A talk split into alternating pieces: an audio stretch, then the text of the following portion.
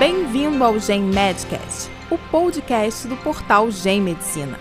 O objetivo do Gen Medcast é difundir informações e experiências que auxiliem na prática da medicina, com entrevistas, análise de artigos científicos, discussão de casos clínicos e highlights de congressos.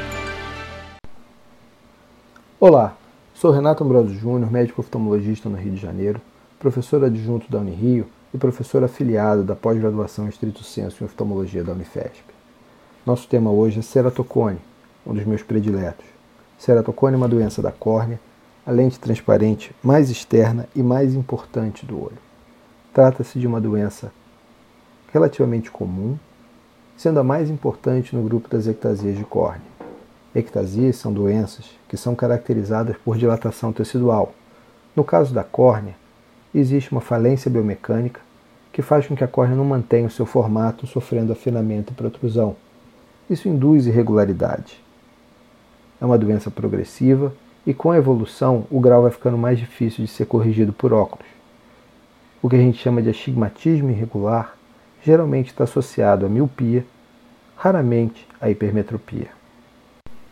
Ceratocone tem uma relação com a genética.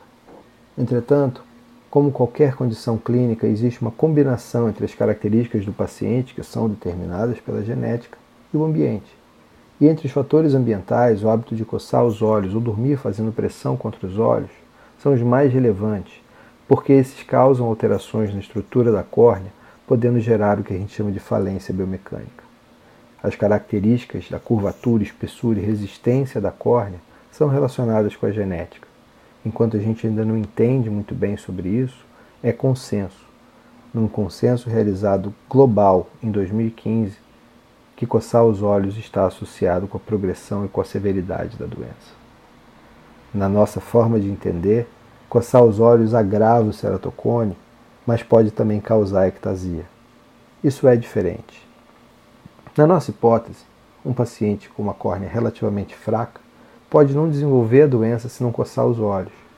E por outro lado, um paciente com uma córnea relativamente normal, do ponto de vista estrutural, pode desenvolver a doença se coçar demais os olhos ou se tiver algum evento na vida que enfraqueça a estrutura da córnea. Enquanto isso ainda é uma hipótese, é importante a gente entender que o hábito de coçar os olhos ou dormir fazendo pressão contra eles vai de fato causar o problema ou eventualmente agravar. Por isso, a informação deve chegar ao paciente. Tanto o paciente como todos os seus familiares devem entender que coçar os olhos faz mal. É uma doença que na fase inicial não tem qualquer sintoma. É compatível com a visão normal até mesmo sem óculos, ou mesmo se o paciente tiver miopia e astigmatismo, o óculos vai funcionar bem enquanto a irregularidade estiver no nível baixo.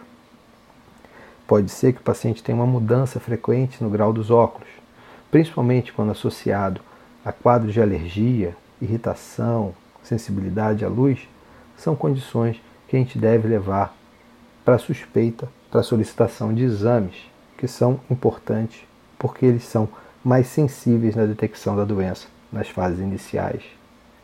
As queixas de piora na qualidade da visão, perda progressiva da visão e os óculos não funcionarem mais, vão ser em fases mais avançadas da doença e, eventualmente, nessa fase a gente já começa a ter a necessidade de fazer tratamento cirúrgico. O diagnóstico é feito pelo exame clínico e com base em exames complementares. De acordo com a disponibilidade, o médico tem que pedir topografia, tomografia, avaliação biomecânica da córnea, tomografia segmentar, estudo das aberrações ópticas do olho. Esses exames vão ajudar no diagnóstico, no estadiamento, na avaliação do prognóstico, no planejamento da terapêutica do paciente e no segmento a longo prazo. Cada exame tem a sua aplicabilidade e o médico tem que estar ciente e consciente da sua disponibilidade e de como interpretar esses dados para ajudar da melhor forma possível o paciente.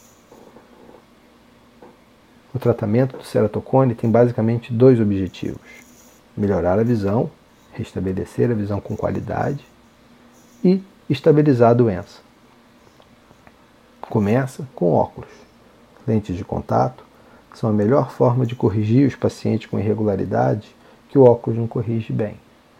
É consenso que se o paciente tem boa visão com óculos, as lentes de contato têm que ser usadas com muito cuidado.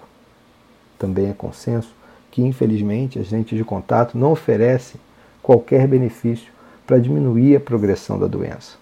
Por outro lado, se tiverem menos bem adaptadas, podem ser um fator de risco, sim, para a progressão da doença. A cirurgia do ceratocone está indicada quando a lente de contato não funciona para reabilitar a visão. Isso, às vezes, pode estar associado a uma intolerância da lente de contato, sendo que cada caso tem que ser muito bem avaliado. A cirurgia no passado só poderia ser o transplante de córnea. A gente quebrou esse paradigma, criando um paradoxo. O paradoxo é que quando você não precisa da cirurgia, você não deve operar. Mas quando você eventualmente precisa, a cirurgia tem que ser feita o quanto antes, porque o resultado tem mais chance de ter benefício para o paciente quando a doença ainda não está muito avançada. A decisão de cada caso, quando operar, como operar, tem que ser feita de forma individualizada. Por isso que a gente acredita que ceratocone seja uma nova subespecialidade dentro da oftalmologia. Na nossa campanha Violet June, que começou em 2018 aqui no Rio de Janeiro e ganhou o mundo, a gente tem o lema que a falta de informação e a desinformação trazem mais sofrimento do que a própria doença.